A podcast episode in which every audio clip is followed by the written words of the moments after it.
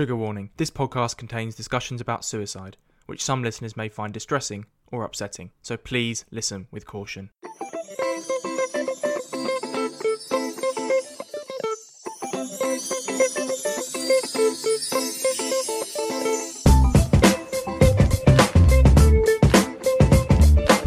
Guys, and welcome back to another helping of the Just Checking In podcast. This podcast, as always, is brought to you by Vents, a place where everyone, but especially men and boys, can open up about their mental health issues, break down stigmas, and start conversations. I'm your host, Freddie Cocker. Each pod, I check in with a special guest. We have a natter and a chat about all things mental health, as well as anything and everything else they are passionate about. If it helps that person with their mental health, we discuss it. In this week's episode, I'm checking in with another former BBC journalist, and I've interviewed a few current and former ones already, in the form of Christian Hewgill. Christian is a freelance journalist who currently is working between LBC and TalkSport. Prior to going freelance, Christian worked at BBC Radio 1's Newsbeat, where he worked as a reporter and presenter for 5 years. Before he got his big break at Radio 1, Christian worked freelance for a variety of outlets, including BBC Radio Leicester in his hometown, Notts TV and Orion Media.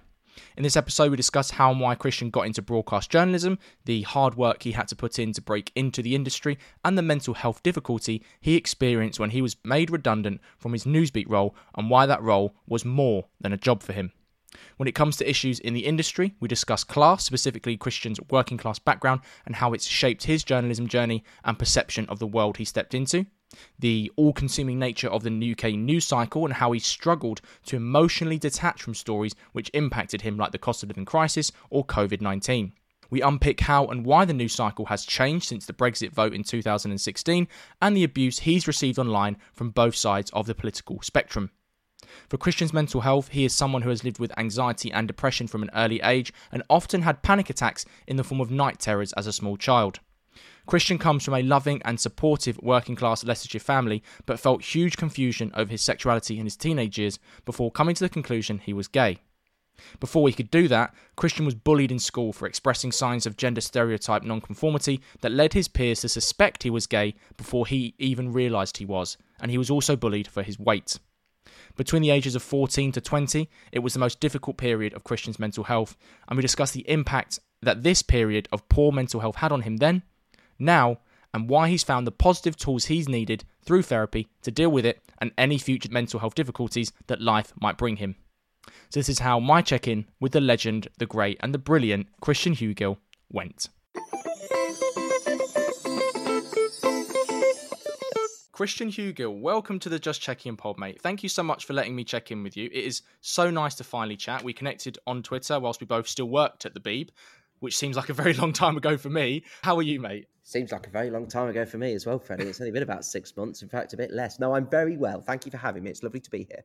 No problem, mate. You are someone I've wanted to have on the pod for a long time, and you are someone like me, I think, who maybe defies expectations or assumptions people try and place upon you. So, without further delay, because I'm so excited to talk about your journey, are you ready to start the show, mate? Very much so. Looking forward to it. You are a freelance journalist now, mate, and not bound by BBC impartiality, although, of course, you are a consummate professional. But let's discuss this journalism journey first. So tell me why you first became inspired to be one, where your love for writing, storytelling, presenting began, and the journey to where you are today, because I believe it started with a visit by the careers advisor in school. Is that correct? Yeah, it did. I was always quite good at talking, and I was always quite good at English at school. But to be honest, looking back, I wasn't much good at anything else. I could talk, I could write a bit. I wasn't very good at maths. I was terrible at science. I could never get my head around French. Yeah, I wasn't very academic. But I always loved talking to people. And I'd always, from a very young age, goodness knows what prompted it in me, because there's no family history of broadcasting or journalism at all. But I'd always been fascinated by the TV and by the radio and by presenters and by people talking. And then I went to this careers advisor at my secondary school when I must have been sort of around GCSE level, early GCSE level. And she sort of said, what do you want to do? I was like, I've absolutely no idea. This is a working class, you know, non-fee paying school in Leicestershire. I had no idea what I wanted to do. And I just said, I'm quite good at English. I'm quite good at talking. And she said, have you thought about broadcast journalism? And it was like, that's a really good idea. And then It was also around that time that I basically, when I went to secondary school, my mum sort of laid down the law and said, "You got to start waking yourself up in the morning," which seemed a reasonable request to me. And she sent me out. We'd seen in the Argos catalogue, this is how long it was, this is how old I am, Freddie, a £5 clock radio. And she sent me out with a fiver on the number 8 bus to Loughborough. I bought this clock radio that was going to wake me up in the morning, and it came pre-tuned to Radio 1, which is how I started listening to the Chris Moyles show, which I listened to throughout its entirety of its run on Radio 1. That was when he first started on Breakfast. And within the Chris Moyles show, there was Newsbeat bulletins on Radio 1 Newsbeat. And it was kind of a combination of that careers advisor and hearing the news bits. The news bits particularly interested me. I was just sort of became interested in what was going on around me because they put the news in sort of a way that me as a, 13-year-old, whatever, could understand, 13, 14-year-old. And I think the rest, as they say, is history. That was the journey. I sort of focused on going into do broadcast journalism. I got a little foot in the door of Radio Leicester when a reporter came to my school and they kindly invited me in for a look round, which I grabbed the opportunity with both hands. And then I, fortunately enough, got a place at Nottingham Trent University to study broadcast journalism, which was about half an hour, 40 minutes from where I grew up. So it wasn't too far away, but just sort strong of radio program away. There. Yeah, absolutely. Yeah. And then I did broadcast journalism, and in my second year, at the end of it, I did a work experience placement at Radio Nottingham, and at the end of that, they said, "We need people to answer the phones on the 10pm till 1am shift on Radio Nottingham. Would you be up for it?" And I was like, "God, yeah, of course I would." So I did my first BBC shift in 2012, went from there to doing newsroom shifts. I sort of was doing newsroom shifts and answering the phone shifts in throughout my last year of uni, and then uni started to get in the way, really. I then sort of accidentally fell into a year of freelancing with doing Radio Nottingham, a local station called Gem 106 while I was there, another local station called Peak FM just up in Chesterfield, just outside the East Midlands. And then I got a job in, there was a new local TV station being set up called Notts TV. I got a job there. I did a year and a half as its news presenter. I did a year and a half as a news reporter, then did a year and a half as its sports presenter. Then went freelance and worked all over the shop. And that is where I found Newsbeat. I optimistically sent an email to somebody I knew who worked at Newsbeat, a lovely man called Jonathan Blake, who you now see doing politics on BBC News. Indeed. And Jonathan put me in touch with the right person. And I came in for a trial shift. And when I was in on this trial shift, it was like, I liked it. Well, God, it was amazing because I'd grown up listening to Newsbeat. And you saw how the sausage was made. Yeah. I did, quite literally, yeah. And then did some trial shifts, got some regular shifts freelance, finally got myself a contract and ended up staying for 5 years and then left 6 months ago. And now I'm freelancing for everywhere, the likes of TalkSport, Times Radio, where I talk to you from now. I've just been up since 3 o'clock in the morning having read the breakfast news on Times Radio. So if my voice... You look fresh, mate. I don't feel it, I can assure you. But thank you. And yeah, I'm all over the shop now from LBC to Times Radio to TalkSport, doing various bits and bobs, a little bit of telly here and there as well. And then that's 10 years summed up. Oh, that's very concise, mate. Before we talk about Radio 1 in depth, just summarise that period where you were going to Notts TV, you're working and doing those bits and bobs. What did you learn during that period? Because I'm a big advocate on this podcast about the importance of not just making mistakes, but learning from them. So what did you learn during this period? I learned everything at Notts TV in particular, because there wasn't many of us. It was a low-budget local TV network, and we were going out making telly on a shoestring budget, but it enabled me to feel confident enough to leave the newsroom at 9 o'clock in the morning, armed with a camera on my back, and self-shoot, edit and present a report by the end of the day. And that experience was vital. And it sort of, without realising it, set the tone for my career, because I've always been, I like to think, more than just someone who can just turn up and talk. I love the editing side of it. I love crafting TV and radio. I can video edit, I can audio edit. And I learned most of those skills through the college I was at, which I mentioned earlier, Rawlins College in Leicestershire, which I should give a huge shout out to. Its media department were amazing. I was really lucky that they had a brilliant media department. And then Notts TV was a phenomenal experience for me because, yes, I would have absolutely made mistakes and learned from them. But it was less making mistakes. It was more learning everything from the presentation side of things to the editing side of things to the finding stories. And it was a 3-year crash course in journalism, and I learned so much. And then I was sort of actually quite surprised that when I came out and started knocking on the door of BBC East Midlands Today and national broadcasters like Newsbeat, that they were like, "Oh yeah, you can do it." And it was like, "Oh well, the stuff I've been doing at Notts TV for the last 3 years and freelancing for the year after that must have done something right. So Notts TV in particular was such a learning ground for me, and I wouldn't be sat here in one of the UK's biggest newsrooms without that, without question. Let's talk about Newsbeat now and Radio 1, because it was such a big part of your life, mate, and for quite a long period of your life. Mm. So let's start with the positives first. Tell me about, the good times. Tell me about when you first heard your first bulletin back on iPlayer or whatever it was. Did it feel real? Just tell me about those feelings and emotions. I can remember vividly walking in on my first shadow day following a man called Toby Seeley, who I now work with in this building, ironically. Everyone knows everyone in the media. Mm. And Toby was the deputy editor of Newsbeat at the time, or assistant editor. He was one of the bosses. I don't fully understand what he did. Hi, Toby, if you're listening. He won't be. And I remember vividly walking in, and Nick Grimshaw used to stand up to do the breakfast show. And when you walk into the Radio 1, there are two entrances you can go into. And if you walk into the left side on the 8th floor of New Broadcasting House, directly in front of you, all the studios, the main Radio 1 studios, which is now called 82 Mills after Scott Mills. But the 82 Mills studio, you can see directly in front of you. So I walked in, and the first thing I saw is that, oh my God, that's Nick Grimshaw doing his show over there. And then it was probably that day where I shadowed a lovely, delightful man called Stefan Powell. And if you're a regular Radio 1 listener and a regular Newsbeat listener, you'll know he's one of the most Welsh people on the radio. He is spectacular. Which is saying something for Welsh people as well. And Stefan is the most Welsh of the Welsh. And he's also a phenomenal presenter, an outstanding journalist, one of the loveliest men I've ever met. And I shadowed Stefan on my first day, a proper Newsbeat legend. And Stefan practically did all the work, and I just voiced this piece, which was about some form of conflict, some form of war. God, I can't even remember what it was now. And hearing it go out, at the time, Newsbeat was presented by a guy called Chris Smith, who was known for being Greg James's sort of sidekick. And hearing Newsbeat's Christian Hewgill being read out by Chris Smith was unreal. I can remember that day so vividly, and I can remember my wonderful friends reacting madly in the WhatsApp group, being like, hello to Alex Griffiths and Ben Jones, who I can remember being like, oh my God, it's Newsbeat's Christian Hewgill. And that was sweet of them, because normally they're not particularly nice to me. They're not particularly pleasant people, my friends.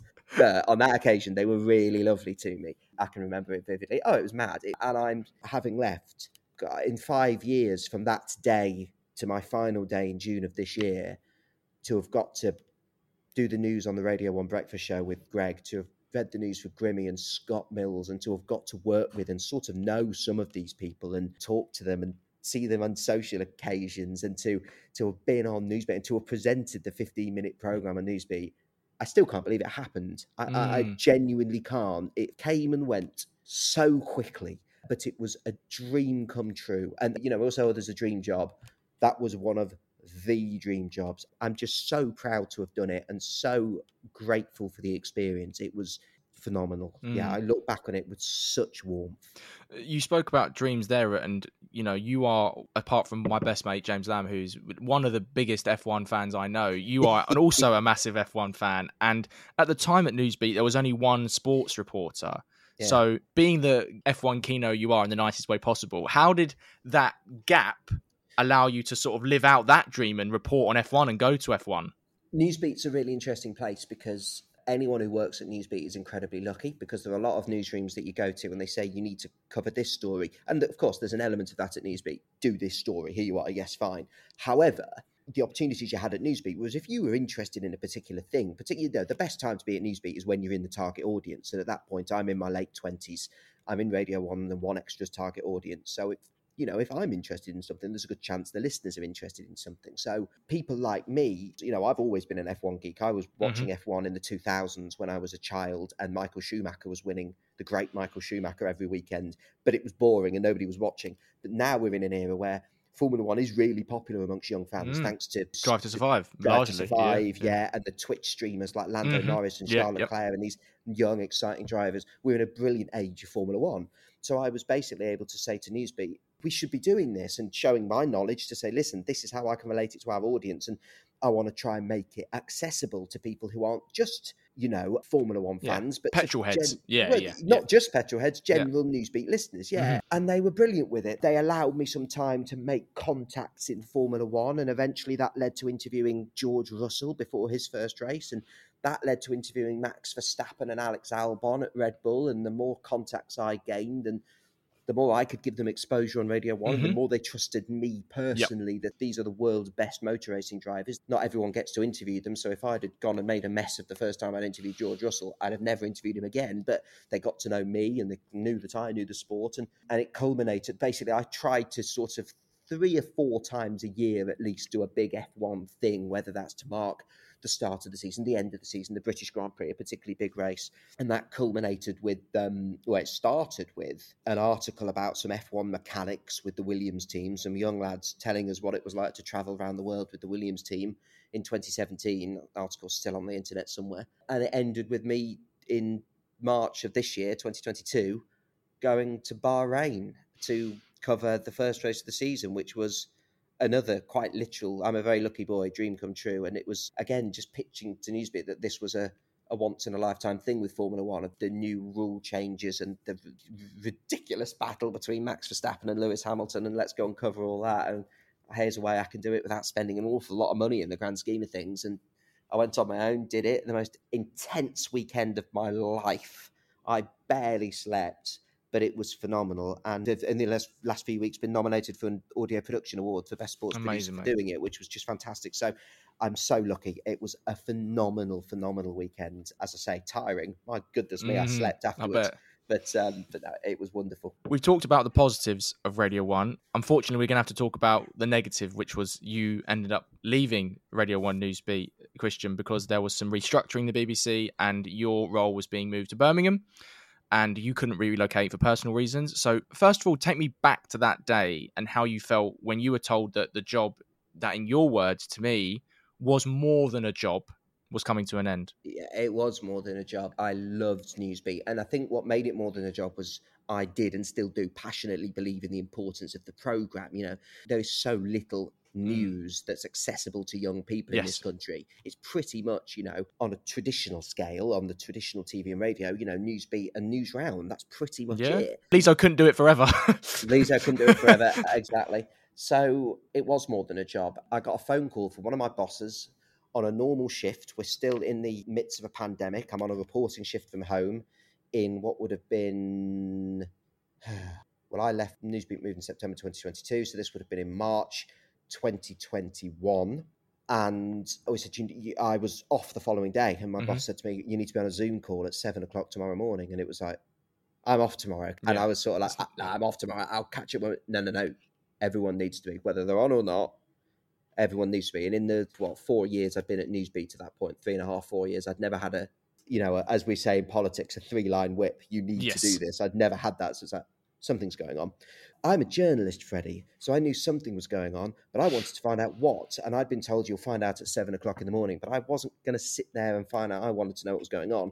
So through a couple of sources who shall remain nameless, I found out what was going on. And the rumour was that Newsbeat was going to be moved to a different part of the country as part of the BBC's plans to relocate jobs around the country. And that was exactly what we got told the following morning. And we got told Newsbeat's moving in Newsbeat's moving in September 2022, and that was March 2021, and it was like, you know, that's it, it's moving. And some people were able to move with it.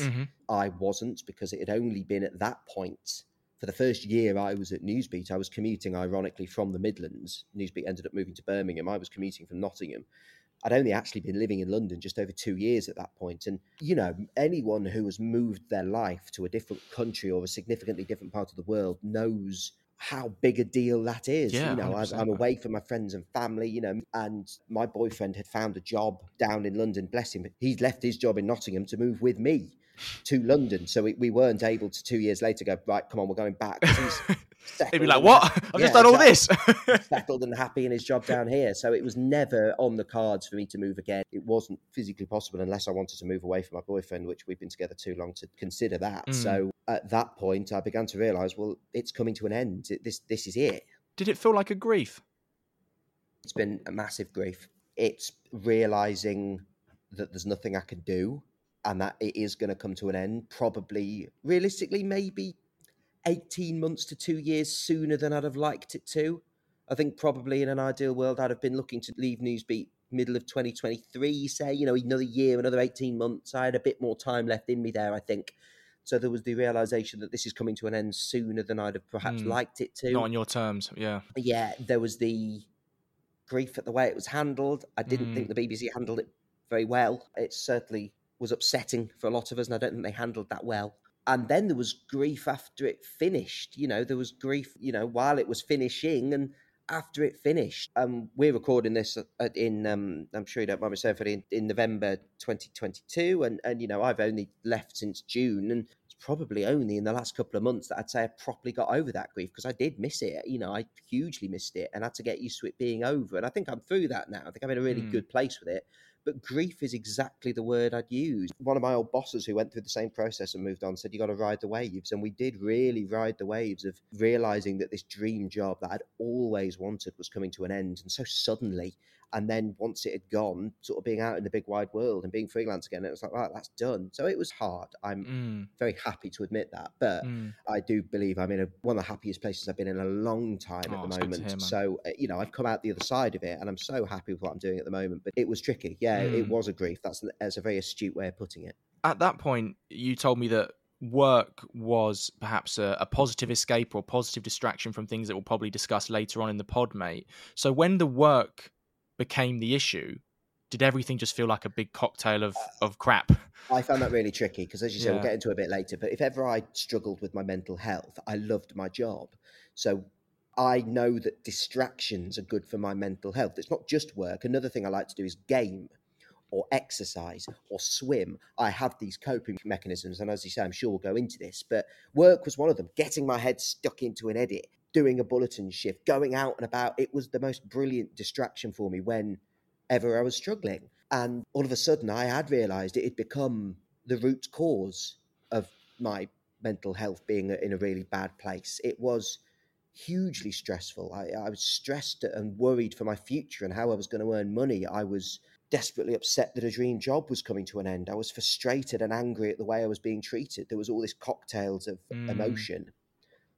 And, you know, we all spend so much time at work, you know, 40, 50 hours a week. And it felt at one stage like there was no escape. It was really hard. And all of a sudden, the thing that was my escape, and one of my school reports said, Christian not only creates distractions, but seeks distractions around him. That's so true. It's the cone of influence like in The Simpsons. Yeah. It is so true. I have to enjoy what I do. Otherwise, I'm like a child. My attention goes. I look for other things. And I struggle if I'm not enjoying myself. I really struggle.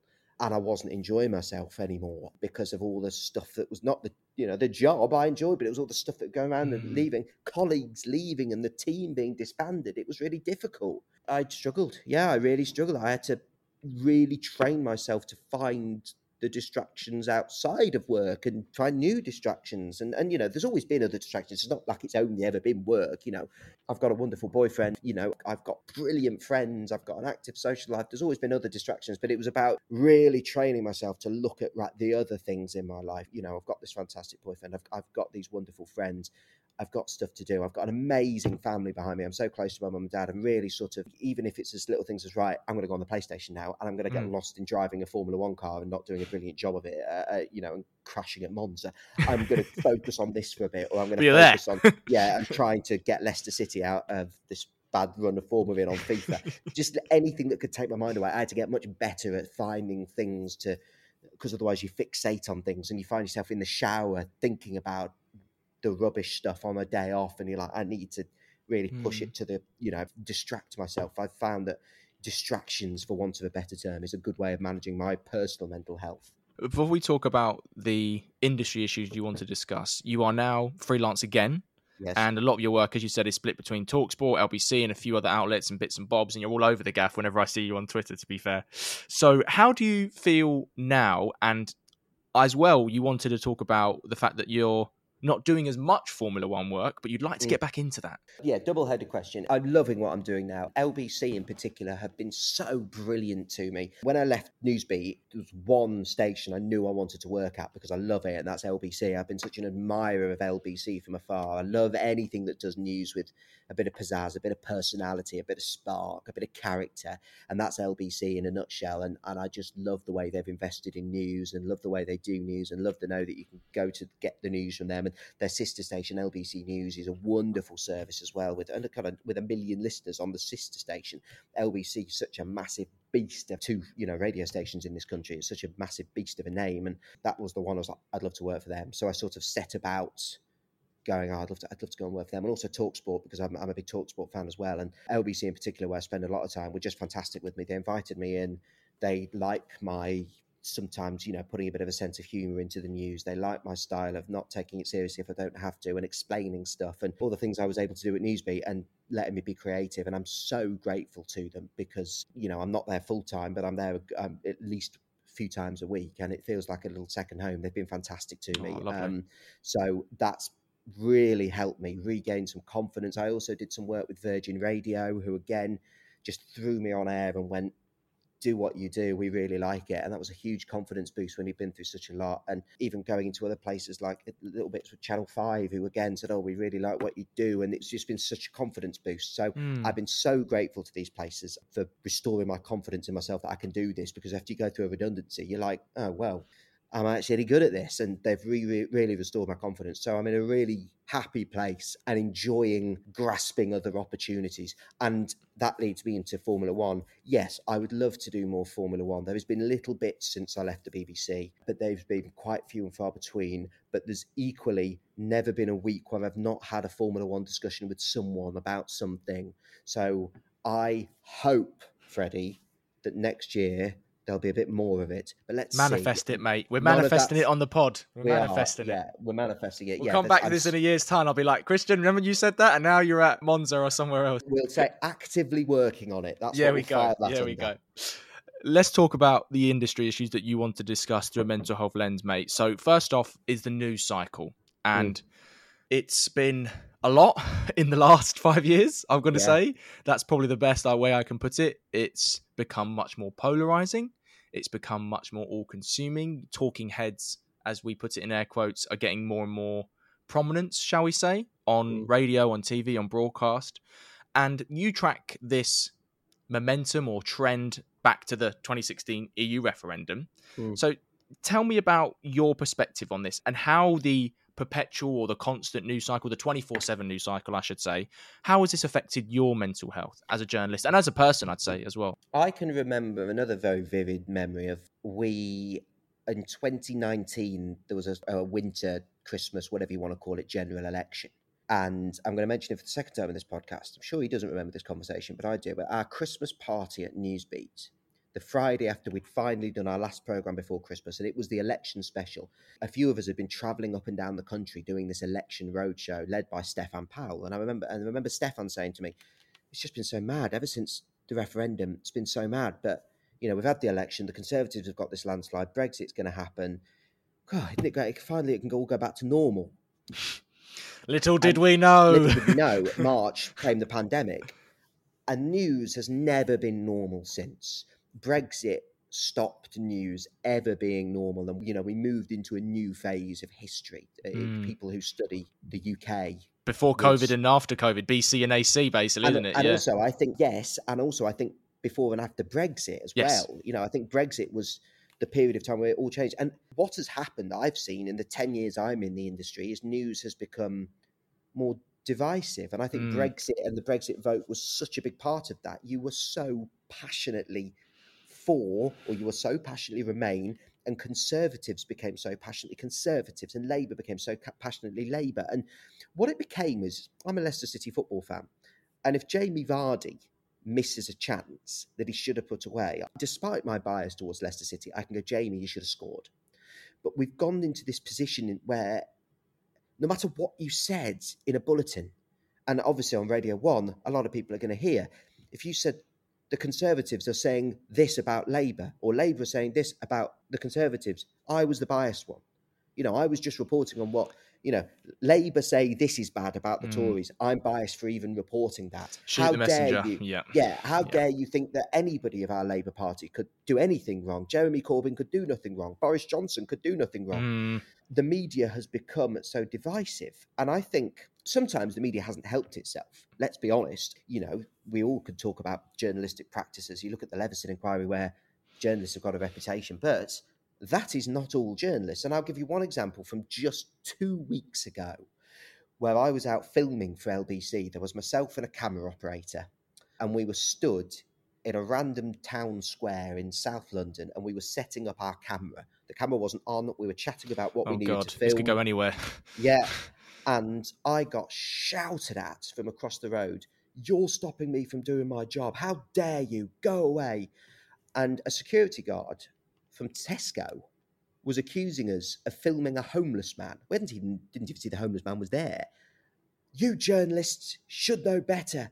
And we got berated and shouted at for filming this homeless. We weren't filming the homeless man. We were setting up a camera. We were about to go and talk to people about the cost of living. And it was like we were saying what they actually thought, that we as journalists gone, "Oh, look, a homeless person. Let's go and film someone less fortunate than ourselves."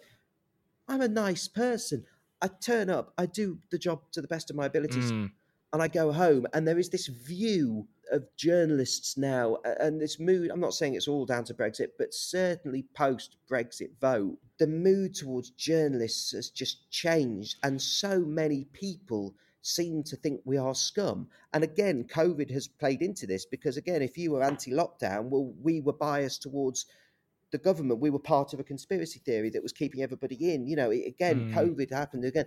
People have such a negative view towards journalists, I've found, in so many places. And the news has become so divisive. You're pro-lockdown, you're against lockdown, you think the vaccines are great, you think the vaccines are terrible, you're pro-Brexit, you're anti-Brexit, you're Labour, you're Tory. The news is so divisive.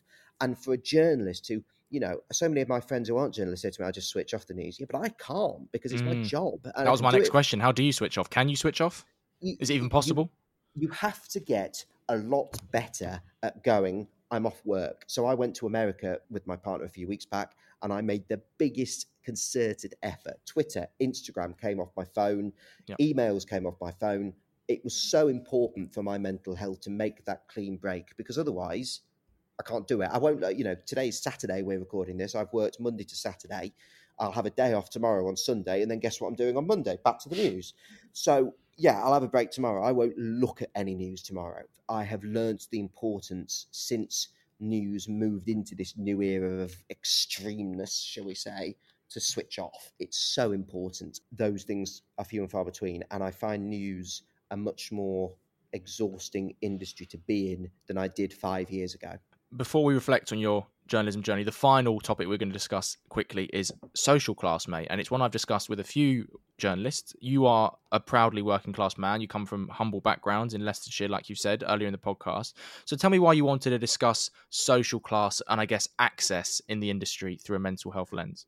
I think it falls into a bit of imposter syndrome because you know, the reason you say I wanted to talk about it is, you know, you asked me the question, is there anything that you've ever thought standing in your way in journalism? And I suppose sexuality and class have been the two things that have made me think, am I a fish out of water in this industry? Because, listen, I was not raised in the rough streets. I was brought up in a very nice village on the outskirts of Loughborough, and I was very fortunate. But I was brought up by two very proudly working class people, a medical secretary and a police officer whose parents were bus conductors and pub landlords, a proper working class family I was born into, who did incredibly well for themselves and were able to make us live in a lovely house in a lovely village. But I was brought up on proper working class values. I went to schools that you wouldn't class them as rough schools. You wouldn't class them as posh schools. You know, these were bang average schools where I remember once somebody saying to me, "Were you a head boy?" And it was like, we did not have head boy. We didn't have prefect. Like, God, that was a million miles from the school I was at. We had fights at lunchtime. We had reminders of don't bring knives into school. You know, that was the school Me and you both, mate. Yeah. So here's some colleagues talking about prefects and head boys. It was like, no. And what house were you in? What's that? Yeah. And did you go on the 2 grand ski trip? And it was like, no. And all of a sudden you get into this industry and you realise in conversations like that, you're like, I'm the only one who didn't go to private school. Okay. I'm the only one who isn't a bit posh sometimes. And you can really feel a little bit like, do I belong here? And again, working in sport, as you say, I've always done news and sport. And I've sort of had the same thing again with sometimes being the only gay person. And you're like, it, sometimes, you know, various conversations, it become obvious. And you sort of think, should I be here? Is this right? And you sort of have to feed off the imposter syndrome or push away the imposter syndrome a little bit, being like, no, there's a reason people pay me to do this. I'm all right at it. But sometimes you think, I'm not sure I should be here because I'm not as posh as these people. I've not got the education these people have got. I wasn't any good at school. I wasn't academic. And I'm working in news, I'm working in politics, or I'm working in sport. And it's like, should I be here? So that's something that weighs on your mind a lot in broadcasting. It's like, am I actually any good at this? Am I blagging this? And again, that's something that when the self-doubt creeps in, you really have to train yourself to be like, no, you can do this. And I probably didn't have much of that until the last couple of years, when going through redundancy knocks your confidence and you start to feel all the self-doubts a lot more, I would say. So when you ask me the question of, you know, does anything cause the self-doubt? Well, I suppose, you know, I'm very lucky. I'm a white male, so I'm never going to have experienced racism and I'm never going to have experienced sexism. But classism? Yeah, you certainly accentism. Yeah. Oh my God, your East Midlands accent. That's awesome. Or, you know, when you witness casual homophobia and hear of casual homophobia, it can be quite tricky. And you sort of think, is this an environment where I belong? So they're the two areas of journalism that have made me question and broadcasting whether I belong, because it sometimes can feel a bit posh and sometimes sports can feel a bit straight. The rest of broadcasting isn't. There's loads of gays in broadcasting, especially radio. Loads of them. You wouldn't believe it. But in sport... I've been in the BBC, mate. Don't worry about that. Exactly. But sport, you know, can feel very straight. And again, you're like, oh, okay, is this fine? But, you know, you just have to crack on. And guess what? Gays like sport too. And some of them talk about them on the TV and radio. And that's what I try and do and hope it's fine. Did you internalise that? There's a stereotype, and it's a harmful stereotype that's, you know, for gay men that they can't like sport or they don't like sport. So did you internalise that stereotype almost? Yeah. As a kid, yes, without question. You know, and without veering into mental health. But at the age of 14, when I first started realising I might be gay, it was like, well, I can't be because I love football. I love motorsport. I've got a season ticket at Leicester City. I raced karts. I was lucky enough to, you know, do a bit of motor racing at the time. And well, I can't be. But that was what I genuinely believed as someone who was 14 and what we, you know, however, I'm 31 now. That was what I genuinely believed. I can't be. So I pushed it away. And that stays with you a little bit. It stays with you even now, where you're like, you know, you becomes clear you're the only gay sports journalist on a team. And you're like, is this right? And it is, you know. And it is right, exactly. And be anything you want to be. Yes. You can be LGBT+ and do anything you want to do. And that's my big mantra. But we all have these little self-doubt moments. And even people on the outside, you know, the people who are closest to me know that while I appear externally a very confident person, I'm not, you know, I'm not. I just talk for a living, and that's quite good at hiding some things. Let's reflect now on your journalism journey, Christian. So doing it for the time you have, what has it taught you about yourself? Good Lord, that's a good question. What has it taught me about myself?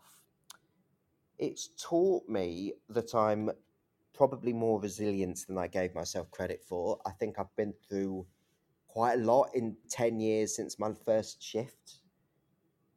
I think I've had so many ups and downs and ridden the waves, and I'm quite proud of myself and my resilience. I think it's taught me I'm more sensitive than perhaps. In many ways, I'm really not sensitive. In many ways, I really am sensitive. I think if people treat me badly, that sticks with me. And my dad, who I get so much of my values from life from, like 90% of my values, I am my dad's son. And my dad's always to treat people the way you want to be treated. And I could vividly remember him drilling that into me as a kid. And I'm so glad he did. One of the things I'm so glad my dad did drill into me as a kid, because I think when people have treated me the way I don't think they should have done, it's really stuck with me, and I think it's maybe realised that I'm a sensitive soul as well. Which is fine, mate. Which is good. Yeah, I am as well, mate. Yeah, then there's nothing wrong with that. So I think maybe journalism and broadcasting has taught me that maybe I didn't know 10 years ago that I am in many ways tougher than I realised, but also in many ways a lot more sensitive than I realised in different areas. I know that's a conflicting answer, but I think in subtle different areas of my life, I've learned that both apply. We've checked in about Christian, the journalist. Let's dive a bit deeper and talk about your own mental health journey, mate. So I ask all my special guests this question on this topic first. Walk me through early life in Leicestershire, teenage years, and looking back, were there any early mental health experiences? Who's the Christian we meet here? I had an incredibly happy childhood, brought up by two wonderful parents, barking mad parents, the two of them, barking mad people in the best possible way. Love them to the world and back, my parents and my amazing brother, and we had the most wonderful family set up.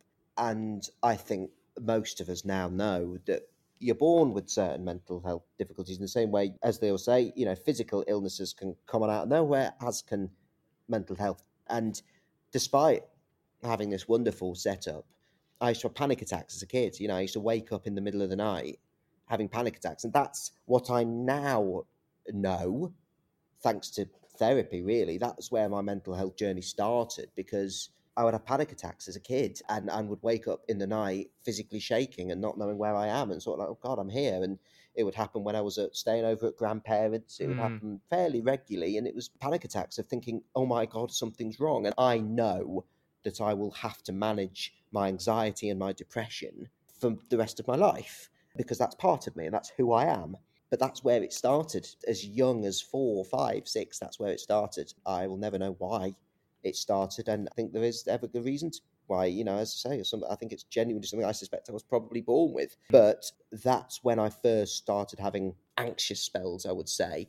Aside from that, I was a very happy, perky, talkative, loud child. Just now I'm a happy, perky, talkative, loud man. So yeah, much like me, mate. It's just a smaller version of me, and I'm quite small now. When we move on to school, mate, your school experience wasn't as positive as your life outside of it, because like me, you were bullied, and unlike me, you were bullied for one reason, your sexuality, and also like me, you're bullied for your weight as another reason. So we're going to discuss your sexuality in depth in a bit, but just tell me about the Christian we meet at this point. You know, what form of abuse did that bullying take, and how did it impact your mental health then? I think I'd been brought up in such a positive environment by the most loving family, and we were a loving and are a loving family. And then it was a real shock to the system going to school, because kids can be cruel, as we all know. And I do remember people telling me that my school years are the best year of my life. And I now look back at school and think, I bloody hated it. Most of school, I don't think I enjoyed. And that's despite some wonderful teachers, some not bad schools, as I said. But I wasn't particularly academic. So most lessons brought on huge senses of anxiety. How am I going to get through this science lesson? I don't know what I'm doing. I'm not as bright as the other kids. It brought on bullying for my weight, because I had the sort of puffy fat. I was a chubby kid that everyone goes through. Yep. And I got really bullied for that. And I remember that crushed me.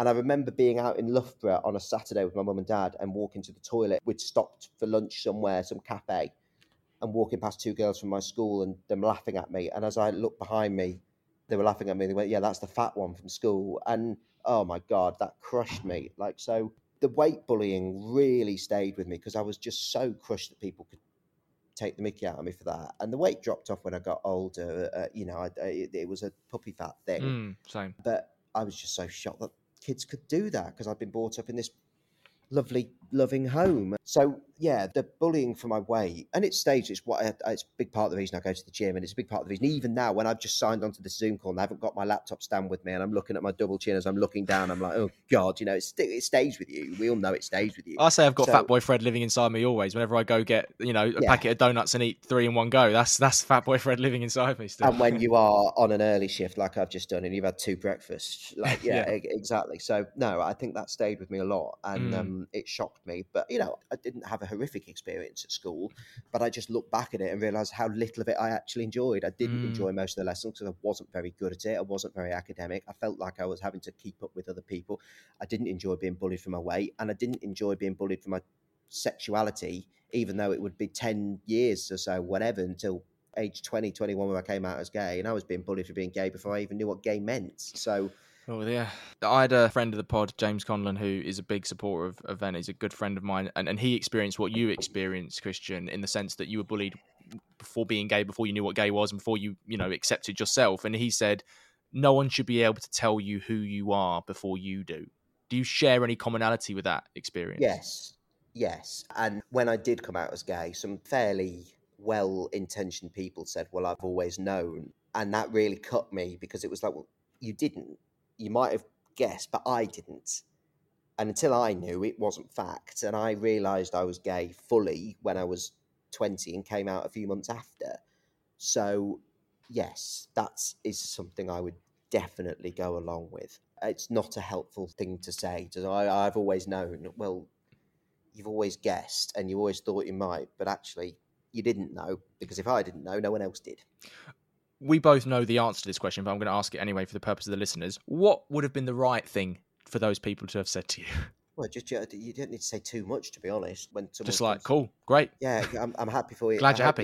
Yeah, let me know if you ever need to chat. You know, it doesn't need to be, oh, I've always known. Yeah, and it's well-intentioned, and that's not caused me any great problems. Yeah. But yeah, you just offer someone support. You know, you don't need to make it about you. Is another thing as well. You know, oh, I've always known. Well, good for you. Yeah. I'm very pleased for you. You know, I'm sure you love being right, but in this situation, not the best thing to say. Yeah. I spoke to another guest called Joseph Martin, who spoke about going through what you've gone through and this sense of, if I come out, will it prove, in inverted commas, I'm not saying this is the right thing, but prove the bullies right, so to speak. Did you internalise that fear as well? No, I don't think I did, to be honest. I care a little bit what people think about me, but I am a bit like... No, I was worried about what my friends and family would think, but not about what the bullies think. There's an irony there that they were the ones who were going to have the positive reactions. And I've never cared about what the bullies would say. Okay, cool. No, I've been quite good in terms of... In fact, I've always had quite a good determination to prove people wrong. I remember being told by Leeds University, "Hi, Leeds University, you're not suited for broadcast journalism." Well, I've done all right. So, I've always been quite motivated by people to prove them wrong. And i.e., sometimes when you're in, when I was trying to lose weight, it's like, I'll prove these guys wrong. So more it was motivation to prove people wrong, but if I'm gay, well, I'm gay. And then, that's if you've got an issue with that, you've got an issue with that. So that was never too much of a thing for me personally, but I can totally see why it would be for other people. Tell me about the moment when you came out, because like you said, it's become that positive experience for you, and the coming out story for every gay man or gay woman I've interviewed is different and it's unique, and no one should be forced as well to come out, I should say. That's really important to say on the podcast. So what happened when you did, and tell me about your feelings in the weeks and months after. Did anything change? Did you decide to do anything differently, or did you decide to start doing something that you weren't doing before? What can you tell me here? I decided to stop battling it at one particular point in the summer between first and second year of uni, end of first year. And once I stopped battling it, and bear in mind, I'd been battling it for about 4 or 5 years, then it all fell into place quite quickly. Once I stopped forcing it away and saying, you can't be gay, if I am, let's deal with this. And once I did, then all the jigsaw pieces fell into place. When I did come out, it wasn't easy at all. I didn't have brilliant reaction initially from some family members. Later, everything has worked out fantastically. But yes, things did change, because my family, in some parts, really struggled with it. So a lot changed. And it didn't get fixed for a good couple of years. And that was very, very difficult. My friends were phenomenal. And I don't know if they know how grateful I am, because that felt quite a lonely period of life. And I, can't speak highly enough of my family. But in the very understandable adjustment period, it's tricky, because you sort of feel like that family unit isn't there, or might not be there in future, and you have those worries. So having the support of my friends in that period was vital. It's very understandable that parents, particularly parents who are brought up in a generation where newspapers are printing slurs about gay people all the time, the sort of thing that transgender people put up with now, it is entirely understandable. I do not attach the slightest hint of blame to anyone from that era who struggles initially, providing there's love in their heart, which, good Lord, with my family, there's more love than you can ever wish to have. And that's why it's eventually worked out amazingly. But, you know, when parents have grown up in the 60s, 70s, 80s, or grandparents before that, and life and culture is very different, it's very understandable they're going to struggle. And when in that struggle period, it was really tricky, yeah. Yeah, I mean, we only have to think about the treatment that George Michael got, God rest his soul, all sorts of other gay icons at that point, and the treatment they got, and the incredibly harsh treatment they got from the press, from the public. You know, I went to a school which was Christian, very socially conservative, and the rampant homophobia that went on in schools right up until, well, I mean, I left secondary school in 2010, so right up until then, I think it was pretty normalised for homophobic language and behaviour to be out there and said commonly.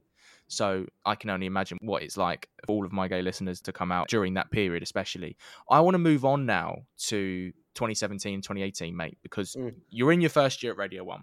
You're loving life. You're loving this dream job you're in. But your mental health starts to go a little bit awry, shall we say. So tell me about the Christian here in regards to your mental health, and why was it quite a pivotal moment for your mental health? I think the answer to that question, in short, is it's the time I realised I needed some help. You know, this is a kid that's always had mental health troubles because, as I say, right from 4, 5, 6, I'm having panic attacks. And even at school, I'm getting worried about science lessons because I know I'm no good at science, and that anxiety's creeping in. You're thinking, how this has always been there. But yet, you know, in 2016, I said, do you suffer with your mental health? I'd have said, no, I'm fine. Because, you know, you're not taught, we weren't then, you weren't taught about mental health in school. It's abstract to us, isn't it? Yeah. You thought it was only people who are, quotes, a stereotype of a homeless man or homeless person in the park, you know, having a schizophrenic episode or something like that. That's how you thought mental health was, not you, not everyone who has general mental health, no. But a number of things built up. I think part of it was dealing with the pressure of trying. Newsbeat, when I first arrived, was a competitive environment. It wasn't always the most welcoming of newsrooms to go into. It was sink or swim. And I'd seen freelancers like me go in and sink and not be invited back. So I think little bits of the pressure of trying to perform at work, the pressure of moving to London when that came, also a thing of probably never really dealing with some of the things from childhood that I've been talking about, particularly around sexuality. I think it all came to a head and I realised I need some help here. There was a couple of moments where I thought, no, this isn't right, I shouldn't feel like this. I scared myself with how I was feeling. I never felt like I was going to take my own life, but only because of the people around me. I think I reached the point where it's like, if I hadn't got the friends and family, I wouldn't want to do this anymore because I'm always sad or I'm always worried, I'm anxious. The anxiety at that point was the real big thing for me. And when I started having those thoughts of, oh, do you know, I'd rather not be here, I got a bit scared. It was like, hang on a minute. I have always been so happy-go-lucky, loud. This is not me. I've lost myself somewhere here. And the one thing I was fortunately able to do, and this is why I give huge credit to the BBC, is I was able to ring the employee... assistance programme, yeah. Exactly, thank you. That's what I was looking for. And they put me in touch with a therapist who I spoke with and didn't think I was particularly getting anywhere with. But the second therapist they put me in touch with was amazing. This woman called Jerry. And I had face-to-face sessions with her right up until the pandemic. And it was the turning point because, as I said, I'm not sitting here going, and my mental health is fixed. And it's we sometimes like to think that, and then life hits you fast. Yeah, I will have to keep an eye and manage my mental health for the rest of my life in the same way I manage my physical health.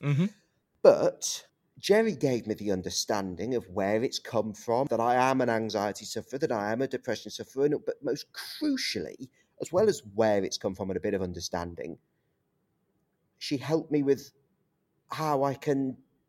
deal with it. Where you can go. Yes.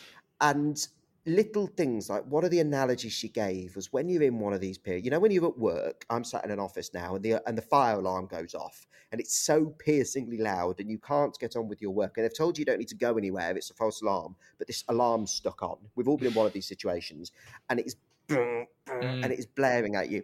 That is not forever. That alarm will go off and you will be able to go back to your work and your head space. Oh, thank God I can concentrate. And that is how I see a lot of my anxiety or depression flare-ups, but I'd never thought of it like that. And actually dealing with it like that and going, this isn't forever, this will go, has been so helpful to me. And knowing that I didn't know that, but I was so obsessed with the media, I'd never switch off. I'd never be off Twitter. I'd never be off the BBC News app. Again, realising that I need to switch off from time to time and I need to take very clear breaks. Realising that I need to have free periods because, you know, if you're on social media, you're going to see news, right? Having periods off social media, having periods away from news, having periods of not thinking about work, having things like the gym, running, PlayStation, anything to distract myself. Also work, which at the time was brilliant, you know, was a really good distraction, but it was a distraction. Knowing what to do when my mental health starts to flare up was the biggest thing that therapy gave me. And I can't thank Jerry enough because she was amazing. She was absolutely amazing. So, you know, it was both the good and the bad year because it was the year where it was like, I need some help with this. My head is spinning. But it was also the year I started to understand it all. And I now do understand it and I can manage it. So that's good. I'm happy. Let's reflect on your mental health journey then, Christian. So A, what has it taught you about yourself? And B, if you could go back in time and talk to the Christian who was having night terrors as a child, the Christian who was hiding who he was from his family and friends and being bullied in school, or the Christian who had just been made redundant from Radio 1's Newsbeat, what would you say to him, knowing what you do now? I'd answer the first question with, what's it taught me about myself? It's taught me that I am someone who struggles with their mental health. I know that sounds a really stupid thing, but as I say, go back to 2015, 2016, I would have said no to that question. And it taught me that, no, this is something I have to manage and there shouldn't be a stigma about that because I'm also asthmatic, so I have to manage my asthma. But it's not like I get worried declaring to people that I have an inhaler. You know, I manage my asthma in the sense that I take tablets and if I get a flare-up, I take my inhaler and I avoid letting the dog climb on me. That's how I manage my asthma. So I also have to manage my mental health and that's what it taught me. And I'm great. I'm in a good place. I'm in a really good place at the moment, but I have to manage it. I have to keep track of it. Fine. Mm. In terms of what I'd say to any of those versions of Christian, try and relax. It's going to be fine. Easier said than done, innit, though, isn't it? Yeah, I am always one of life's worriers.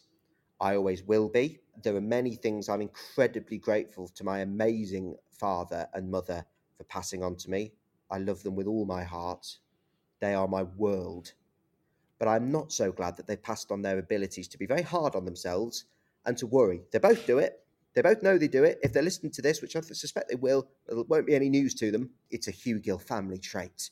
We're quite hard on ourselves and we worry. We're worriers. So I'd just say to them, just try not to worry. Try not to worry about things that might happen and just worry about dealing with what's in front of you. It's easier said than done. And if you're listening to a podcast about mental health, it's something that a lot of people will be able to listen to this resonate with, I'm sure. But yeah, it's just a simple case of I try and just calm, relax. That's my big mantra. Just relax. It'll all be fine. And eventually, whether it was losing the job at Radio 1, whether it was coming out as gay, it has all been fine. So we have to go along in the faith that whatever happens next, it will also be fine. It'll be fine, Freddie. You'll be fine. We just have to remember that. It'll be fine. That's the mantra of this episode. I think it'll be fine. Just chill. That's what I'd say to that, Christian. Can you channel that worry positively? Being organised, not being late for stuff? Yeah, being organised is a big one. Being kind to myself. So, again, and this is a freelance adjustment period, not booking yourself on an early shift the day after you've done a late shift. Because I know that part of my mental health gets triggered if I'm overtired. If I don't go and have a nap after this early shift and I'm talking to you, I'll not be a very nice person, Freddie. Go and look after yourself, Christian. Go and have a nap. If it all gets too much, take some time off work and go for a walk. I channel it positively in that, yes, being organised and learning to look after myself and realising I don't need to do everything all of the time. It's fine to stop and have a bath. It's time to stop and go on the PlayStation for an hour. It's time to stop and watch some crap telly. Yes, you can manifest it positively. An organisation is one of those, but I think the best way to manifest it positive is remembering to be kind to yourself personally. We've come to our final topic of conversation, Christian, and it's one I try and have with all of my special guests if we have time. It is a general natter and a chat about our mental health. So firstly, how is your mental health, mate? Yes, it's good. As I say, I'm in a good place at the moment. I am on medication for a little low period I had once I left. As I say, it's not been that long since I left the BBC and I had a low period.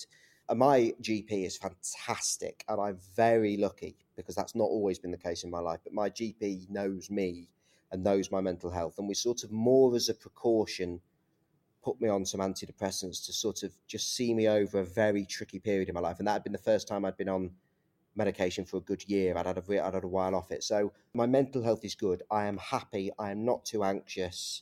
I'm enjoying life. So long as I'm enjoying it, then yeah, my mental health's in a good place. I'm just managing it, and I'm hitting the right.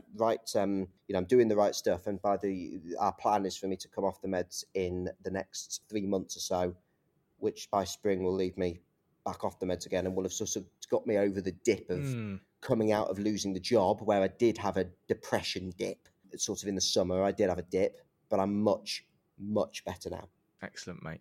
What age were you when you became self-aware of your mental health for the first time and you realised that the feelings you were having weren't physical and they were actually in your mind and a product of your mental health? I can't remember, so I'm going to go with the year, but we discussed it in this podcast, but it was 2017, however old I would have been then, and I was born in 1991. So if your listeners can be bothered, you can do the maths, but I can't. I said I wasn't good at maths. I'm being consistent. So yes, 2017 we'll go with. Brill. Can you tell me about the first conversation you ever had with someone about your mental health? So who was it with? What impact did it have? And on the one hand, did it feel like something big, massive, and a big burden or weight to be lifted off your shoulders? Or on the other, did it feel like something very easy, insignificant, and normal to do? I think that's the first question you've asked me where I can't remember. I can't remember the first time I had a mental health chat, but let me therefore use what politicians do. Let me answer a question I could answer rather than the one you asked me. I can't remember the first one, but I can remember one that felt really significant. Okay. One significant was obviously the first one I had with my therapist. Mm-hmm. I think my boyfriend came to realise over time it wasn't one big question. I think it was just we both realised that we both look after our mental health. I think that was one conversation. I think that just sort of, as I say, organically we got to realise. But the one I would say that felt the most significant was the one with my old boss at Newsbeat. She was called Debbie Ramsey. Debbie won't listen to this, but if she did, she won't mind me saying this. Debbie was scary, right? Debbie ran a newsroom with proper. And she was amazing. I love Debbie Ramsey. She was fantastic to me. Wonderful woman. But especially before 10 o'clock in the morning, anyone will tell you that Debbie could be intimidating before 10 o'clock in the morning. After 10 o'clock, much better. She'd have coffee by then, all fine. But Debbie could be a bit intimidating. I had still was internally stigmatising mental health, right? So having to sit down with someone who I was scared of sometimes, and I'd only just started working for her, and say, my therapist said you should tell work, and I was terrified because I was like, I'll lose opportunity, blah, blah, blah. And Debbie was amazing. And again, I'm sure there are listeners listening to this podcast who've not had good experiences with telling work about mental health. Debbie was phenomenal. She just said, anytime you need to go to therapy, fine. Anytime in the BBC Employee Assistance Programme, you need extra help and I need to sign something, come to me. Anytime you just can't do it, last minute, tell me. Anytime you need a chat, tell me. Because I think the second time I've nearly got emotional saying it. I don't think she probably realised how important that conversation was to me, because that was the first time I'd taken it out my comfort zone, out of friends, family, therapist. Okay, in the big wide world, step, mate. I'm stepping out of it. And she said everything you'd want to hear and backed me to the moon and back. I was so grateful to her for that. So grateful. So thanks, Debbie. She won't listen to this.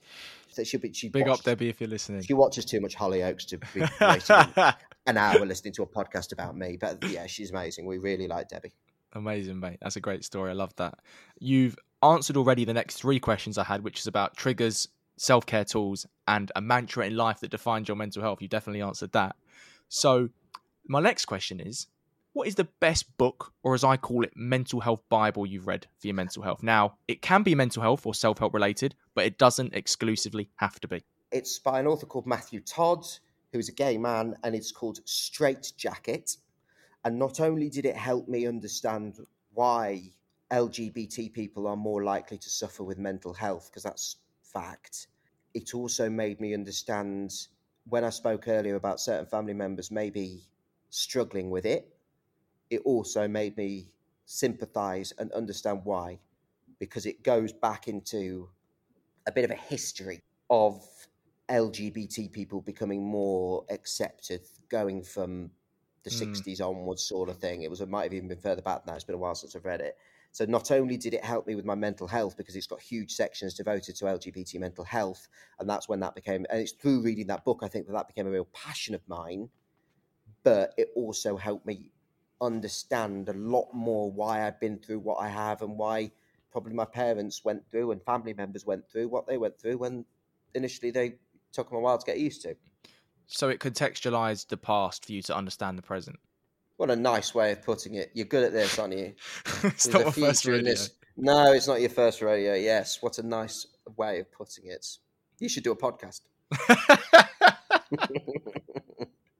We're getting into very meta territory now. Yeah. Saying that. Very nice. Very nicely done. I've got one more question, mate, and it's a very broad one. What more do you think we have to do to ensure men from all backgrounds, all walks of life, feel comfortable, feel safe in opening up about their mental health issues, or just their general mental health, if, most importantly, they want to do it? I could answer this in 1,000 ways. Answer the way you want to, mate. Two sub-points. One is we do need to keep talking, because still, men are getting better, but there's still so much work to do in men talking about mental health. We know that. The second thing is I wish, and this is probably more broad than just men actually, we need better access to therapy. We need better access to mental health support. I still hear far too often people going to GPs and doctors with mental health and getting no help. And I have found this, by the way, because I now, for various reasons, can't see the therapist I spoke about earlier in the pod. I have found sometimes on two separate parts of my life, trying to get access to therapy has brought on bouts of anxiety and depression. There's an irony there. Yes, it has. And there was one point where I was like, going through these hoops is making me ill. I need to stop this. This is too much stress. It's a perpetual cycle. Yeah. It's awful. Lack of access to mental health professionals in this country is a huge issue, and it is costing lives. I have lost count of the number of times that I've had people I know, people I've interviewed, friends, even me, try and get access to help and just found it impossible. It's the elephant in the room, isn't it? Yeah, until we have. It's all a good telling people speak up and speak out and reach in and reach out, but what happens after that? Yeah, until we have more mental health professionals in this country and have them more widely accessible, people will be taking their own lives in great numbers. It's a pandemic all of itself. It really is. And on that slightly less cheery note, but is that the end? We have come to the end, mate. God, I can't end on people. Okay, give something else, mate, before we finish. Oh, God, yeah. You're trying to end it on a positive, and I've just depressed everyone. I'm very grateful to you for giving me. I've never done this before. I don't talk too much about my personal life. I'm much more comfortable asking the questions and presenting things than being on the other side of it. And I was slightly anxious about it, but I appreciate the importance of talking up about mental health. So the fact that you give people a platform to do that is a very good thing. So thank you, Freddie. It's lovely of you to invite me on this. I'm very grateful. It's been an absolute pleasure, Christian. Thank you so much for coming on the Just Checking In podcast and talking to me, mate. My pleasure. That's a better ending than death, isn't it? Let's use that. Good.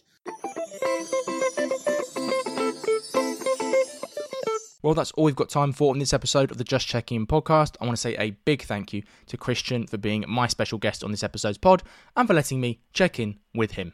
I'll put a link to where you can follow Christian on social media or commission him for work in the show notes. I'll sign us off by saying, remember, if you've liked what you've heard, please give it a share on social media, tell your friends or work colleagues about it. If you're feeling generous, write us a review and give us a 5-star rating in Apple Podcasts. You can subscribe to our Patreon. That's at www.patreon.com/ventshelpuk.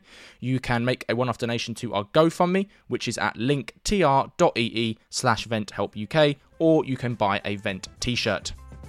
We hope to check in with you again very soon. And remember, guys, it is always okay to vent.